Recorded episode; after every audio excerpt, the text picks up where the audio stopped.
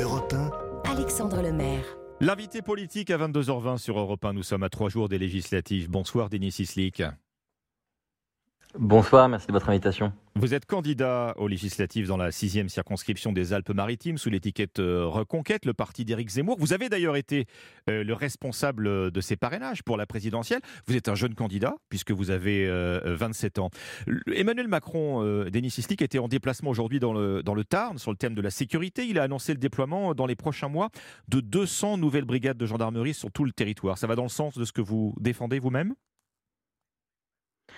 Bah, nous, on a aussi beaucoup défendu pendant cette élection présidentielle. Euh, euh, bien sûr, on entend souvent il faut le plus de bleu sur le terrain, euh, et pourquoi pas, ça va dans le bon sens. Mais nous, on pense aussi et surtout qu'il faut plus de moyens, à la fois des moyens légaux, pour que les policiers aient la possibilité de se défendre effectivement. Nous avions proposé la défense excusable, plus de moyens dans la justice pour qu'on ne retrouve pas des gens qui ont été 90 fois en garde à vue à nouveau dans la rue, plus de moyens aussi matériels pour ne pas que les policiers roulent dans, du, dans des véhicules qui sont dans des états catastrophiques pour la cinquième puissance du monde. Voilà, nous pensons que c'est là-dessus qu'il faut insister plus que véritablement sur la quantité d'effectifs qui déjà a du mal à travailler en l'état.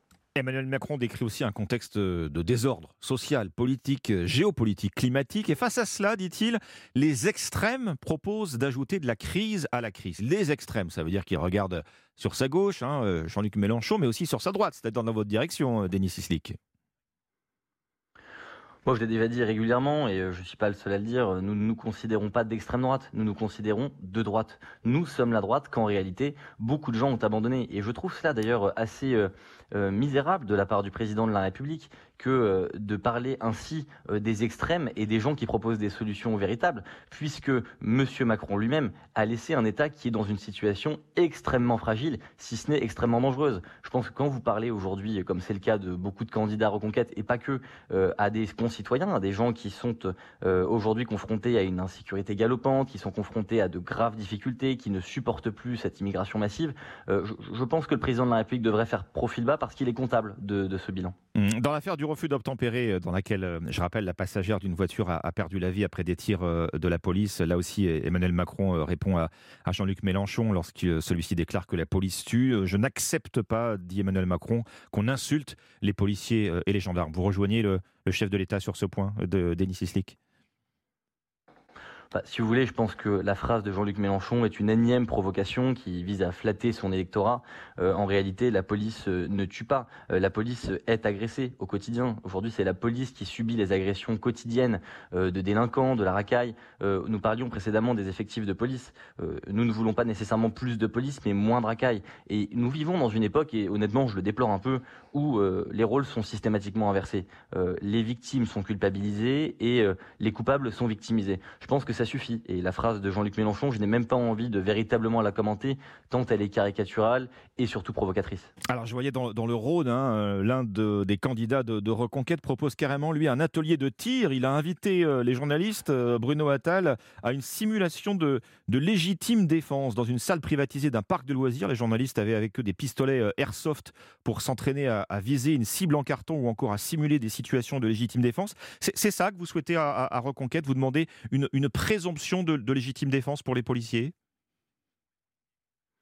Oui, nous, nous, proposions en réalité la défense excusable qui permettait au juge, et bien sûr c'est le juge qui décide, il ne s'agit pas là euh, de donner un blanc-seing systématique, nous tenons l'état de droit, mais euh, nous proposions que les magistrats puissent faire sauter l'un des principes qui empêchait en réalité que les policiers, lorsqu'ils étaient parfois véritablement victimes d'une agression odieuse, euh, d'être condamnés derrière parce qu'ils étaient considérés comme coupables par défaut. Et je considère en effet que c'est une solution qui, euh, pour la police nationale, d'abord est réclamée. Je rappelle que les policiers eux-mêmes la demandent et surtout qui serait une solution de facilité et je pense une réponse adaptée par rapport à ces difficultés. On voit régulièrement des policiers qui se sont défendus, qui ont essayé de protéger des gens, qui malheureusement ont dû tirer sur des cibles qui menaçaient la vie d'autrui et qui se sont retrouvés dans des situations où ils étaient eux-mêmes condamnés. Euh, ça n'est plus possible et je pense que beaucoup de Français n'en peuvent plus. Oui, mais Denis Sislik, euh, présomption de légitime défense pour les policiers, on peut légitimement s'interroger sur les conséquences. Moi, je, je vois ces chiffres 26 000 refus d'obtempérer en 2021,